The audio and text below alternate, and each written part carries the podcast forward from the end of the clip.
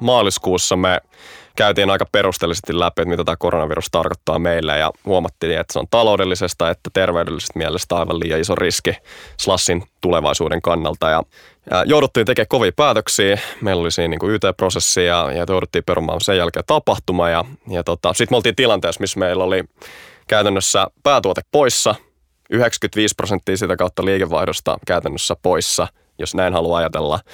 Ja, ja tota, pieni tiimi jäljellä ja me istuttiin Google Hangoutsissa ja mietittiin, että mitäs nyt. Me lähdettiin käymään sadoittaa ideoita läpi ja ehkä se niin kuin, meidän ajatus siinä oli se, että, että niin kuin Slassin DNAhan kuuluu se, että ratkaistaan asioita.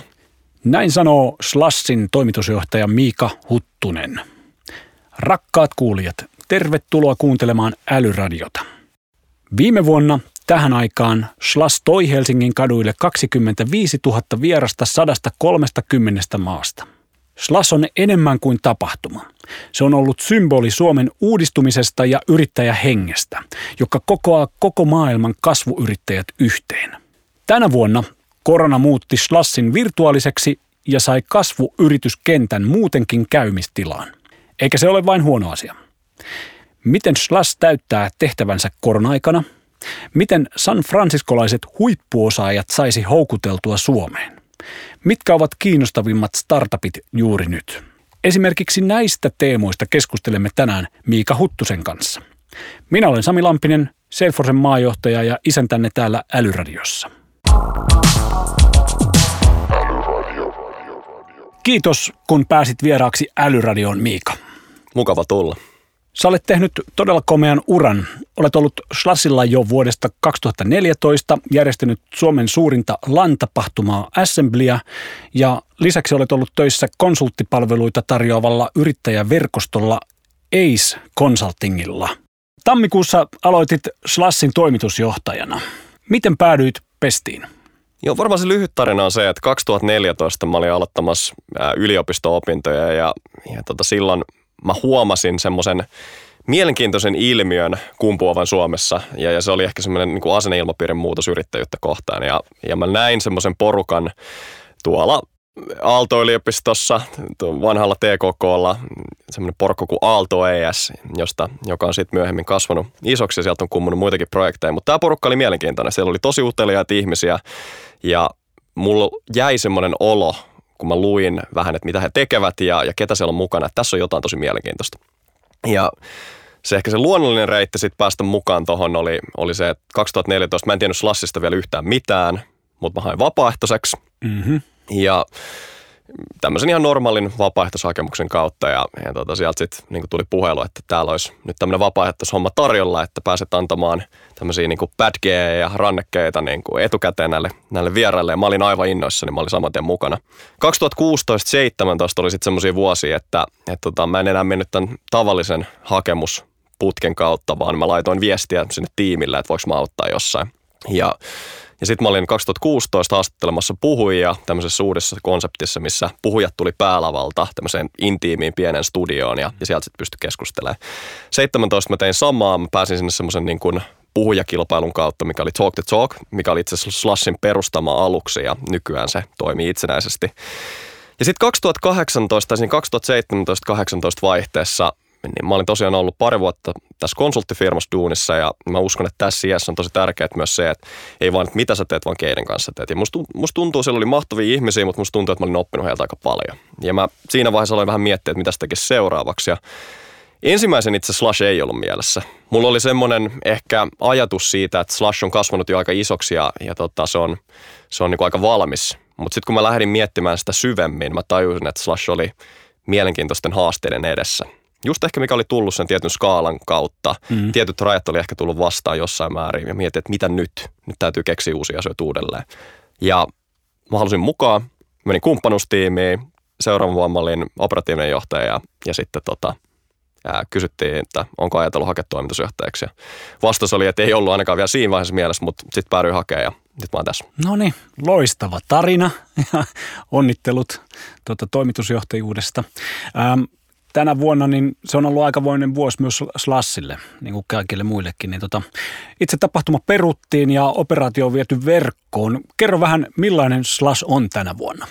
Joo, no mä voin ehkä taustattaa sitä sillä tavalla, että silloin maalis, maaliskuussa me käytiin aika perusteellisesti läpi, että mitä tämä koronavirus tarkoittaa meille ja huomattiin, että se on taloudellisesta että terveydellisestä mielestä aivan liian iso riski Slassin tulevaisuuden kannalta. Ja, ja tota, ja jouduttiin tekemään kovia päätöksiä. Meillä oli siinä niin YT-prosessi ja, ja jouduttiin perumaan sitä, sen jälkeen tapahtuma. Ja, ja tota, sitten me oltiin tilanteessa, missä meillä oli käytännössä päätuote poissa, 95 prosenttia sitä kautta liikevaihdosta käytännössä poissa, jos näin haluaa ajatella. Ja, ja tota, pieni tiimi jäljellä ja me istuttiin Google Hangoutsissa ja mietittiin, että mitäs nyt. Me lähdettiin mm. käymään sadoittaa ideoita läpi ja ehkä se niin kuin, meidän ajatus siinä oli se, että, että niin kuin Slashin DNAhan kuuluu se, että ratkaistaan asioita. Ja yrittäjät tarvitsi ja tarvitsee apua nyt enemmän kuin koskaan. Aivan. Ja yksi vaihtoehto näissä niin kuin satojen ideoiden joukossa oli se, että mitäs me tehdään vaan online-tapahtuma. Pari päivää, mm. viedään verkkoon. Mutta kukaan meistä ei oikein innostunut siitä. Toinen juttu oli se, että me ollaan nähty hyviä benchmarkkeja, miten se ollaan tehty onnistuneesti. Plus sitten Slashin kaltainen tapahtuma, niin sen replikoiminen verkossa on vähintäänkin haastavaa. Ja meitä kiinnosti paljon enemmän, ja nyt mä tuun siihen, mitä me tehdään nyt, niin rakentaa yhteisöjä. Meitä kiinnosti yhteisöt monessa eri muodossa, ja, ja se mitä me lähdettiin rakentamaan, mikä se meidän visio oli, että me rakennetaan kuratoitu yhteisö foundereille, eli yritysten perustajille ja sijoittajille, ja tuodaan ne yhteen, tämä oli vielä sitä visiotasoajattelua, että tuodaan ne yhteen jonnekin alustalle, jolle me kuratoidaan ja tuotetaan erilaista arvoa ja yhdistetään näitä ihmisiä. Ja se meidän ihan ultimaattinen unelma siinä oli se, että me pystyttäisiin, vähän niin kuin sulla tapahtumassa tapahtuu, ilman että meidän täytyy olla välissä, niin nämä ihmiset löytää toisensa. Mm-hmm. Ja siitä syntyi sitten myöhemmin monien mutkien ja, ja nopeiden liikkeiden kautta Node by Slash, mikä on, on nimenomaan tätä. Eli te olette niin kuin tässä ajassa pystyneet unohtamaan messukeskuksen ja, ja tapahtumapaikat. Olette sitten pystynyt pystyttämään tämmöisen digitaalisen alustan, missä kaikki tämä tapahtuu nyt? Kyllä, siis käytännössä huhtikuun alussa ensimmäisen viikon jälkeen me oltiin siinä tilanteessa, että me istuttiin ensimmäistä kertaa tällä pienellä porukalla alas ja mietittiin, että mitä nyt tehdään. Toukokuun tokalla viikolla me oltiin päätetty, että me lähdetään rakentamaan tätä yhteisöä.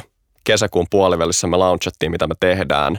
Elokuun alussa me avattiin pre-sale-kampanja ja syyskuun alussa aukesi tämä tekninen alusta ja, ja tota, sitä kautta kaikki muut. Eli, Noniin. eli kovalla sykkeellä tässä ollaan painettu hommi. Ihan loistavaa. No mitkä on olleet ne suurimmat opit johtajuudesta tänä vuonna? Niitä on kyllä kertonut paljon, ähm, mutta ihan päällimmäisenä mulla tulee mieleen niin kuin monessakin ajan hetkessä niin kuin kysymys, mitä mä oon kysynyt itseltäni. Ja, ja tämä on itse asiassa tämmöisen amerikkalaisen erittäin arvostetun sijoittajan Ben Horowitzin niin kuin tuttu lause, eli, eli tota, kysymys, are you actively running towards the pain? Eli mietkö kipua kohti? Ja mitä mä täällä niin kuin tarkoitan ja, ja mitä mä oletan, että Ben tarkoittaa täällä on se, että silloin kun oli vaikeat päätöksiä edessä, piti peruttaa tapahtumaa, oli, oli YT-prosessi tai, tai oltiin umpikujassa siinä, että mitä tehdään seuraavaksi, niin niin mun teki usein mieli piiloutua. Mun teki mieli, että, että mä menen, että ehkä tätä voi työntää tätä päätöstä, mutta silloin mä kysyin itseltäni, että onko tämä päätös välttämätön tehdä nyt ja, ja viekö tämä meitä organisaatio eteenpäin oikeaan mm. suuntaan. Ja mitä enemmän mä huomasin sen, niin, niin se tarkoittaa sitä, että täytyy mennä sinne eteen ja ratkoa se asia ja tehdä niitä päätöksiä. Eli menet, menetkö se sitä kipua kohti vai yrität sä vältellä sitä mm. ja työntää sitä jonnekin maton alle. Joo. Se on varmaan yksi. Ja, ja sitten tota, ehkä toinen juttu, mikä liittyy sitten tähän niin kuin koronavirukseen, etätyöhön, epävarmuuteen on se, että, että niin kuin ihmiset tarvii paljon enemmän läsnäoloa. Tai sun täytyy olla johtajana huomattavan lähellä niitä, niitä sun tiimiläisiä. Onko se sitten, että sä oot toimistolla siellä, sun pitää ottaa enemmän one-on-one keskusteluja, mm-hmm. mitä ehkä perinteisesti on tarvinnut. Sun täytyy uskaltaa ja sun täytyy ymmärtää, että ihmiset arvostaa sitä, että heitä kysytään vaan, että miten menee. Ihan, niin. onko se sitten Slackissa tai, tai puhelussa tai mitä vaan. Ja nyt kun ollaan virtuaalisessa maailmassa ja ne tapaamiset on aika useasti niin kuin paketoitu ja joksikin aikaa ja joksikin topikiksi, niin miten sä teet sen, niin kun, että sä kysyt, että miten sulla menee? Onko sulla niin jotain kahvihetkiä tai onko sulla tällaisia niin lounashetkiä virtuaalisesti sun tiimin kanssa? Joo, mulla on tota, tietysti yksilötasolla mulla on ihan säännöllisiä keskusteluja. Siis osan kanssa saattaa olla viikkotasolla, osan kanssa saattaa olla bi-weekly-tasolla, eli joka toinen viikko. Ja, ja yleensä tyypillisesti, mitä mä aloitan nämä keskustelut, on aina vakio kysymys, mitä sulla on mielen päällä. Koska yleensä ihmisellä on aina jotain, mikä ehkä vaivaa tai mietityttää, huolestuttaa tai sitten on joku tosi positiivinen juttu. Me olemme Älyradiossa käsitelleet aiemmin startuppeja ja kasvuyrityksiä Suomen bisnesenkeliverkoston Fibanin toimitusjohtaja Amel Keilin kanssa. Hän kertoi, että jo nyt on tehty sijoituksia startuppeihin täysin ilman tapaamisia. Mitäs Miika, onko sulla jotain mielessä jotain kiinnostavaa trendiä, jonka olet laittanut niin kuin merkille tässä korona-aikana?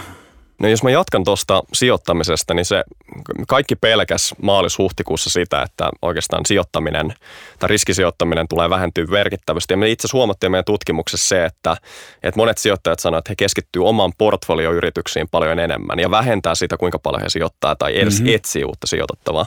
Mutta käytännössä aika nopeasti musta tuntuu, että sijoittajat vakiintui tai ymmärsi, miten tässä, tässä nykymaailmassa toimitaan ja sijoituksia on tehty ihan Zoomin välityksellä Joo. useampia.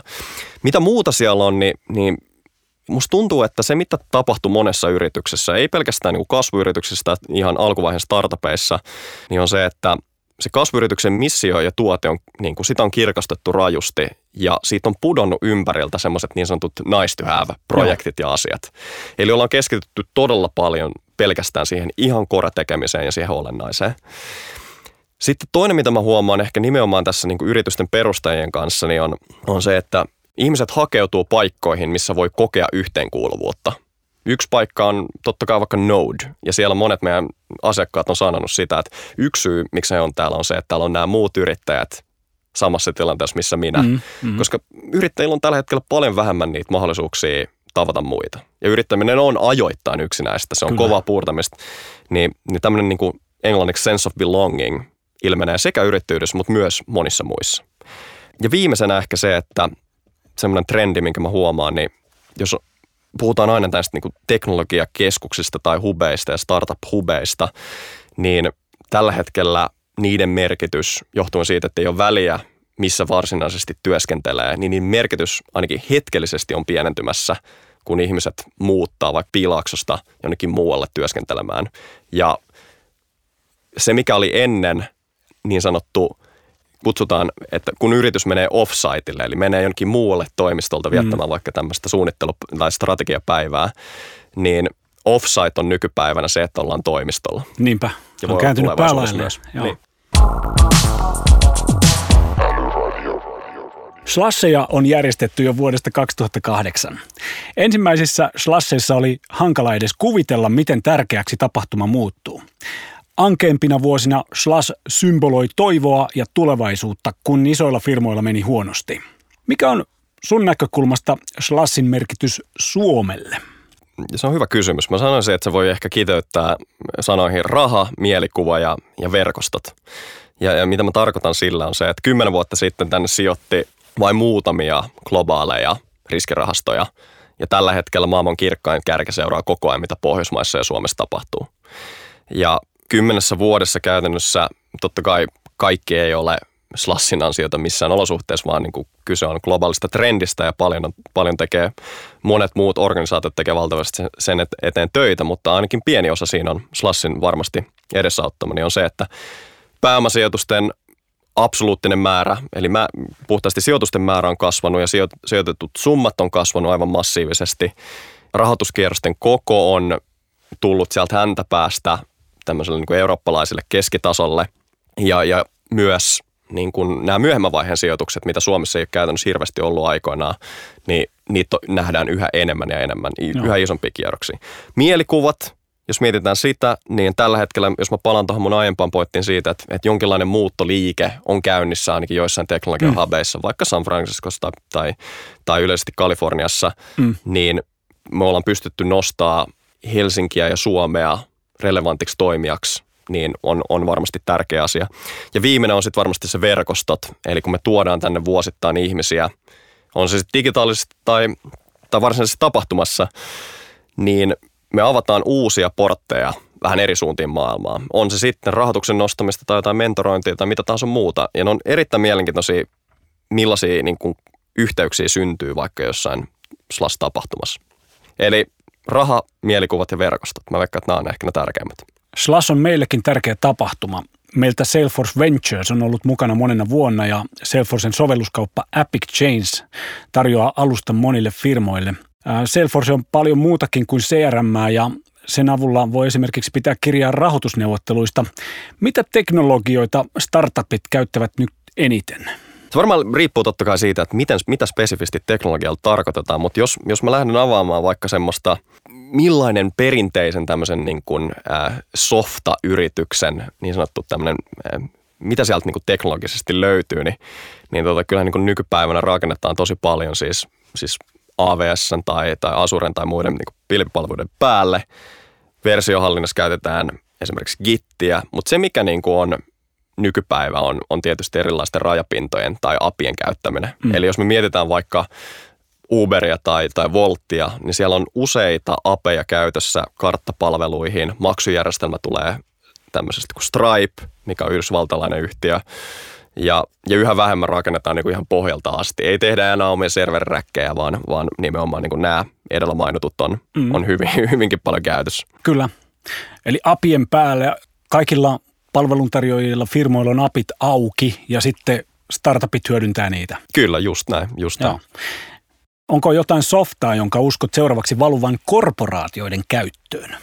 Mä luulen, että siellä on, siellä on muutamia, mitkä eh, varmasti jotkut suuremmat yhtiöt on, on ottanut jo käyttöön, mutta, mutta yksi on varmaan, mikä ensimmäisenä tulee mieleen, on Figma, mikä on käytännössä pystyt tekemään periaatteessa vähän niin kuin Google-driven hengessä, eli yhdessä muiden tiimien kanssa erilaisia prototyyppejä ja, ja, ja niin kuin mallinnuksia vaikka miltä sun nettisivut näyttää tai miltä vaikka joku tuotteen tai, tai appin ää, aloitusnäkymä näyttää, eli Figma. Sitten toinen, minkä mä luulen, on tämmöinen sähköpostipalvelu kuin Front, mikä on myös yhdysvaltalainen. Ja mikä Frontin etu on se, että esimerkiksi jos teet asiakaspalvelu tai sulla on iso tiimi, niin siinä pystyy olemaan tämmöisiä jaettuja – englanniksi inboxeja, eli siis en, en edes löydä oikeaa suomalaista sanaa tällä hetkellä. Postilaatikoita. Postilaatikoita, niin. kyllä, kyllä. Ja, ja, ja se mahdollistaa sen, että sä pystyt lähettämään niitä viestejä, pystytkö vastaamaan tähän, tai me pystytään seuraamaan tosi läpinäkyvistä. Tämä on meillä Slashilla käytössä. Okay. Ja meillä tulee aika paljon viestejä sijoittajilta, startupeilta, välillä lipunmyynnistä, välillä supportista, niin se auttaa meitä tosi paljon. Eli se luo siihen niin kuin vastaamisen kerroksen teille sisäisesti, käsitellä se asia ennen kuin vastataan asiakkaalle. Juuri näin, eli käytännössä no. me pystytään frontissa keskustelemaan siitä kyseisestä sähköpostista Kyllä. ennen kuin me edes vastataan siihen. No. Ja viimeinen on, mikä on tietysti mulla lähellä, koska mä myös on aika, aika aktiivinen tämmöinen peliharrastaja, niin, niin on, on Discord. Ää, ja tämä on ehkä varmaan tutumpi monelle, mutta, mutta kysehän on siis tämmöisestä niin kuin hyvin tietyiltä osin Slackia muistuttavasta viestintätyökalusta, mutta siinä on muutamia elementtejä, mikä tekee siitä mielestäni nimenomaan puhutussa viestissä aivan keskeisesti paremman kuin, kuin Slackista. Ja mä uskon, että Figma Front ja Discord on kohta isompia yhtiöitä käytössä. Yritykset käyvät kovaa kilpailua parhaista tekkilahjakkuuksista. Ja Slashilla on ollut iso rooli myös alan rekrytoinneissa. Miten korona-aika on vaikuttanut kilpailuun työvoimasta? No sehän on mielenkiintoista siinä mielessä, että, että tietysti se ensimmäinen reaktio oli se, että monet yhtiöt, ja tietysti edelleen monet yhtiöt lomautti, irtisanoi henkilöitään ja, ja tota, se vapautti aivan massiivisen määrän osaajia markkinoille. Ja, ja tota, näistä varsinkin ne yhtiöt, jotka tässä korona-ajassa on pystynyt pärjäämään, on, on taistellut ja, ja tietysti aktiivisesti pyrkinyt hankkimaan. Se, mitä se on vaikuttanut, niin mä uskon, että, että se keskeinen muutos on se, että yhtiöt yhä vähemmän vaatii sitä, että tarvitsee muuttaa mihinkään. Eli sä voit tehdä töitä sieltä, mistä sä olet. Mm. Ja se on itse asiassa melkein edellytys tällä hetkellä, jos sä haluat sen kaikista kovimman talentin ää, teille töihin. No miten näet, että paljonko Slash on kontribuoinut Suomen asemaan startup-hubina? Ja mä uskoisin, uskoisin, tietysti oma näkemys on varmasti vähän, vähän sanon vaikutteita tästä, tästä omasta roolista tekemisestä, mutta kyllä mä uskon, että se on aika paljonkin. Meidän aiemmin mainitsemat mielikuvat, raha ja, raha ja verkostot on tietysti yksi, mutta jos mietitään 2011, kun, kun Miki Kuusi aloitti toimitusjohtajana, niin Mikin visio oli tämmöinen, muistan yhden kalvon, Miki, Miki Kuusen kalvoista, tota, missä luki, että pohjoismainen kasvuyrityskeskus – Ja tämä oli oikeastaan mitä kohti lähdettiin rakentamaan 2011 ja rakennetaan edelleen. Ja silloin ihan alkuperäiset tavoitteet, mitä linjattiin, näissä on tietysti ehkä pieni vivade-eroja, mutta, mutta ykkönen, houkutella globaaleja ja kansainvälisiä sijoittajia tänne.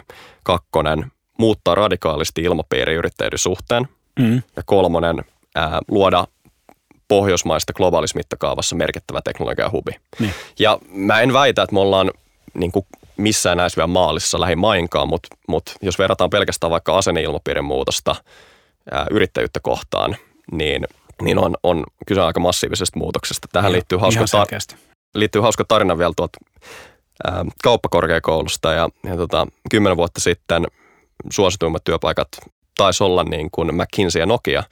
Ja, ja tämä on tietysti usein kerrottu tarina, mutta nykypäivänä on, se on hyvin muoli, monipuolisempi kirjo. Ei siinä McKinsey ja, ja Nokia on varmasti hyviä paikkoja edelleen. Ja sitten ehkä vikapointti, mikä mulla tulee mieleen, niin, niin se kunnianhimon nosto, ää, mitä, mitä Slash on mahdollistanut, kun tänne ollaan tuotu ihmisiä, jotka ajattelee isosti ja, ja tekee myös, ei vain ajattele.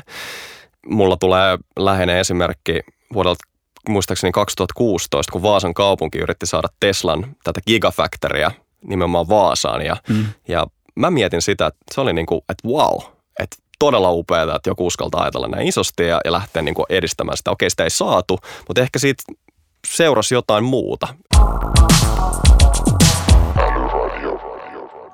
Moni tietää, että elämisen laatu esimerkiksi San Franciscossa ei ole viime aikoina ollut erityisen hyvä.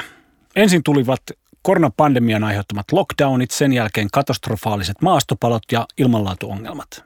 Nyt Helsinki Business Hub houkuttelee huippuosaajia kokeilemaan pääkaupunkiseudulla asumista yhdeksäksi kymmeneksi päiväksi. Näinä aikoina se on helppoa, kun kaikki tekevät kuitenkin etätöitä. Ohjelmaan valittuja autetaan arjen järjestämisessä ja paperihommissa, muun muassa. Miten houkutteleva paikka Suomi on huippuosaajille? Se on mun mielestä yhä, yhä houkuttelevampi. Tietysti siellä on asioita, mitä pitää, pitää edelleen tehdä, mutta myös ennen kaikkea mun mielestä kyse on loppupeleissä siitä, että kuinka paljon me uskalletaan nostaa niitä meidän vahvuuksia, kuinka aktiivisesti me tehdään töitä sen eteen, koska niitä on. Jos me mietitään hetki ja pysähdytään siihen, että mitä etuja Suomella on verrattuna moniin muihin maihin, nimenomaan näiden huippuoseen silmissä. Suomi ei ole halvimpia maita, mutta se on varmasti halvempi kuin, kuin Yhdysvallat ja, ja Kalifornia tai Ruotsi tai Tanska tai Ranska, Britit. Täällä on todella turvallista. Perheen lapsi voi käytännössä kävellä kouluun mm. yksin. Työkulttuuri on semmoinen, mitä monet mä näen niin kuin ylistävän nimenomaan esimerkiksi Yhdysvalloista katsottuna tänne, että, ne niin kuin ihailee sitä tapaa, miten, miten täällä tehdään töitä. Eli täällä ei kulmakarvat nouse, jos, jos jossain vaiheessa pitää lähteä vaikka neljältä hakemaan lapsi päiväkodista. Se on ihan normaali juttu. Ää, väki on suhteellisen koulutettu. Täällä on myös ihan käsittämätön määrä niin kuin PhD-tutkijoita. Ja sitten ehkä vikana tai viimeisimpinä puhdas ilma ja, ja sitten myös se, että mikä, mikä, ei, mikä unohtuu aika usein, niin internet, eli siis kuuluvuus on ympäri maata ja se on ihan käsittämättä niin kuin huippuluokka ja nopea. Niin tässä on niin kuin asioita, miss, minkä takia niin kuin ehkä erityisesti tämmöiset vanhem, ehkä vähän senioritason osaajat, niin kuin, tässä on niin kuin kaikki mahdolliset avaimet houkutella nämä ja nyt se vaan pitää tehdä.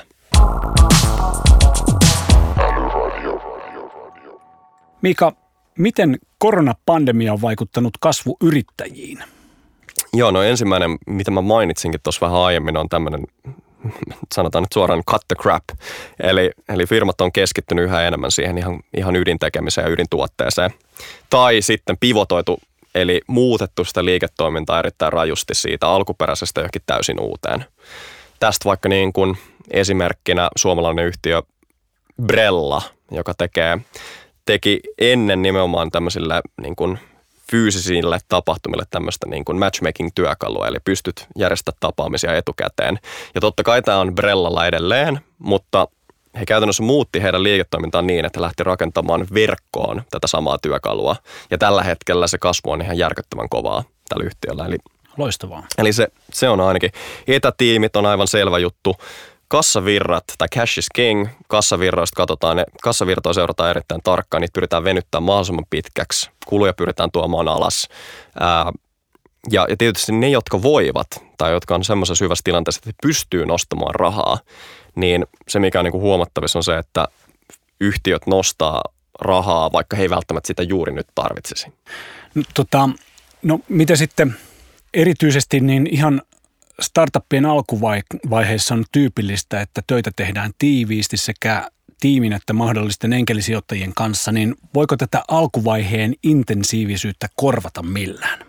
Ei sitä voi, ei sitä voi. Alku, startupin alkuvaiheessa kaikista tärkeintä on löytää niin sanottu product market fit, eli on, todentaa se, että onko tälle tuotteelle todellista kysyntää markkinoilla. Ja, ja se edellyttää usein niin kuin järkyttävän kovaa intensiteettiä. Ja mä uskon, että se sama intensiteetti säilyy. Se ei ole kadonnut mihinkään, tehdään sitten etänä tai ilman, mm. ää, tai etänä tai kasvokkain. Jos startuppi haluaa menestyä, niin se aivan ensimmäinen vaihe, kun etsitään sitä todellista tarvetta, mitä todellisuudessa ihmiset haluaa ja, ja mikä vetää, niin se, sen intensiteetti ei pysty korvaamaan millään.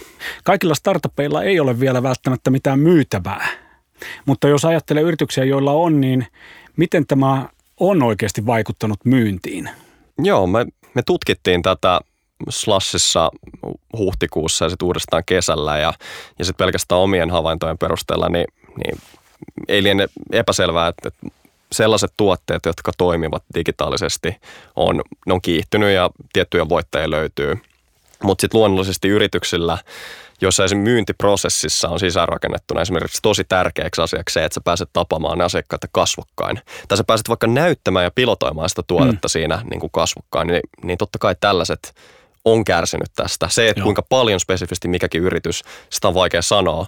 Ää, esimerkiksi suomalainen yhtiö Varjo, joka val- valmistaa virtuaalitodellisuuslaseja niin kuin paremmalla resoluutiotarkkuudella kuin kukaan muu, niin Varjo on aivan mahtava yhtiö, johon on pystynyt hyvin taklaamaan tätä, tätä niin kuin koronapandemiaa, mutta heidänkin myyntitilanne perustuu siihen, että pystyy käytännössä demoamaan sille asiakkaalle niitä laseja, laittamaan ne sinne päähän, niin tämmöiset on totta kai aika haastavia. Ihan varmasti. Nyt ne on pitänyt jollain DHL vaan toimittaa niille kyllä, ja kyllä. sitten järjestää se kyllä, kyllä, hangout-sessio heidän kanssa ja kaveri on siellä lasit päässä. Varmaan siihen joku keino on löytynyt. Miten tota startup-yritykset on kestänyt tämän vuoden haasteet? Onko sulla tiedossa, että on ollut isommin kassaongelmia tai muita? Mä sanoisin, että vaihtelevasti. Että huhtikuun tutkimuksessa, mitä me Slashissa analysoitiin, niin, niin 49 prosenttia startupeista mainitsi, että heillä on alle kuusi kuukautta rahaa jäljellä. Ja pahimmassa paikassa silloin oli ihan aikaisemmassa vaiheessa olevat yritykset. Tietysti siinä vaiheessa huhtikuussa vielä se pelkotila oli se, että miten paljon nämä sijoittajat kääntyy omiin portfolioihin, kuinka vähän enää tehdään sijoituksia. No se on korjaantunut nyt aika paljon ja Suomi on itse asiassa pärjännyt suhteellisen hyvin, tai itse asiassa erittäin hyvin ainakin verrattuna eurooppalaisiin ää, maihin siinä, että kuinka paljon vaikka nostettu rahaa. Ää, yrityksille myyvät yhtiöt on kärsinyt enemmän verrattuna kuluttaja-asiakkaille myyvistä yhtiöistä. Ja näihin on sitten reagoitu muuttamalla sitä ydinliiketoimintaa tai sitten tällä aiemmin mainitulla keskittymällä siihen ihan ydintekemiseen ja karsittu kaikki muu. Eli aika vaihtelevasti. Että totta Joo. kai siellä on yhtiöitä, jotka on kärsinyt erittäin rajusti ja sitten siellä on yhtiöitä, joiden kasvu on räjähtänyt tämän takia.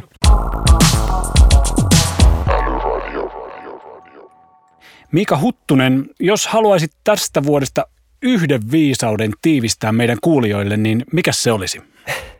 Tota, mä, mä sanoisin, että tämä on itse asiassa asia, mikä mä kuulin ää, yrittäjä, yrittäjältä Morten Mikkokselta, eli joka on tällä hetkellä Hacker Onein, Onein toimitusjohtaja ää, tuolla Piilaaksossa ja, ja aiemmin muun muassa johtanut, johtanut useampia ää, erittäin suuria ja arvokkaita yhtiöitä. Niin Morten sanoi, että mulle ohjenuoraksi, että kaikki ihmiset tarvitsee something to love, eli jotain mitä rakastaa, something to do, eli jotain mitä tehdä, ja something to look forward to, eli jotain mm. mitä katsoa eteenpäin. Ja tämä on ehkä se oppi, mitä mä oon tajunnut. Totta kai niin kun, jokaisella on varmasti jotain asioita, mitä, mitä rakastaa, mutta tähänkin pystyy totta kai vaikuttaa. Sitten jokainen ihminen tarvitsee organisaatiossa jotain mielekästä tekemistä. Tai se ei tarvitse edes olla mielekästä, mutta kaikista pahinta on passiivisuus. Mm. Eli tehdään jotain, mennään eteenpäin.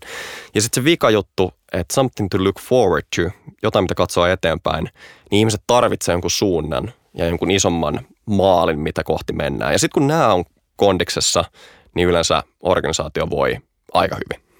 Ihan loistava kiteytys. Kiitos Miikka. Tota, no sitten on vielä meidän vakiokysymyksen aika. Eli mikä sinusta on älykkäintä juuri nyt? Se voi olla ideapalvelukirja, ihan mitä tahansa.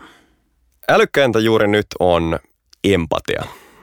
Ja fakta on se, että, että sinä tai minä tai sun kollegasi tai mun kollegat, kollegat, perheet työskentelee keskellä globaalia pandemiaa kotona marraskuun pimeydessä tai joulukuun pimeydessä, jossa sosiaalisten kontaktien merkitys on vähentynyt merkittävästi. Me ei pystytä enää näkemään samalla tavalla ää, meidän läheisiä tai ystäviä tai, tai mitä muuta. Niin on ilmiselvää se, että huipputasolla toimiminen on, on haastavaa aika ajoin. Sitä on vaikea ylläpitää samalla tavalla, miten se oli ehkä vuosi sitten tässä hetkessä.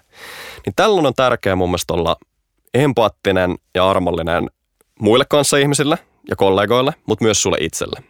Eli empatia on mun mielestä älykkäintä juuri nyt. Hyvä.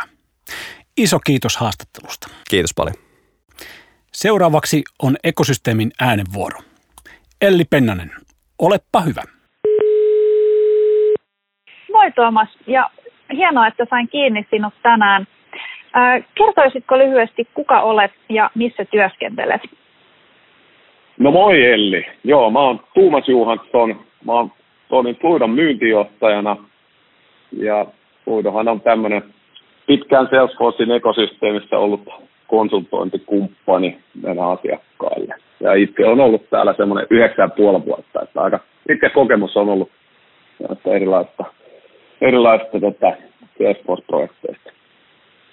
Meillä on ainakin käynyt tälle vuodelle, että, että kokonaan muokattiin uusiksi tämä meidän Dreamforce, niin miten te olette järjestänyt tämän vuoden tapahtumia?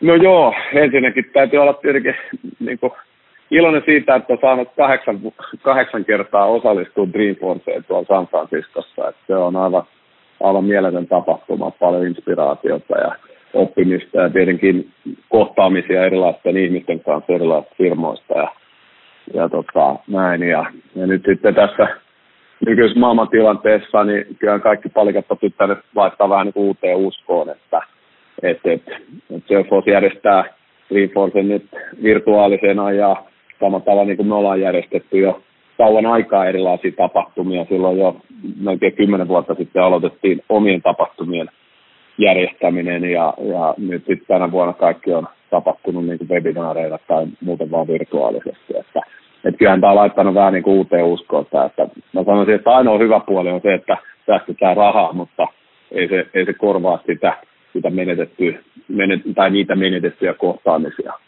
mitä uutta olet oppinut viime aikoina? No kyllä niin kuin, jos ajattelee sitä, että, että missä maailmantilanteessa me ollaan ja, ja millä tavalla me toimitaan, niin, niin mä uskon, että kaikki yritykset ovat nyt omaksuneet viimeistään tässä kohtaa nyt sitten etätyönet, että miten sitä tehdään.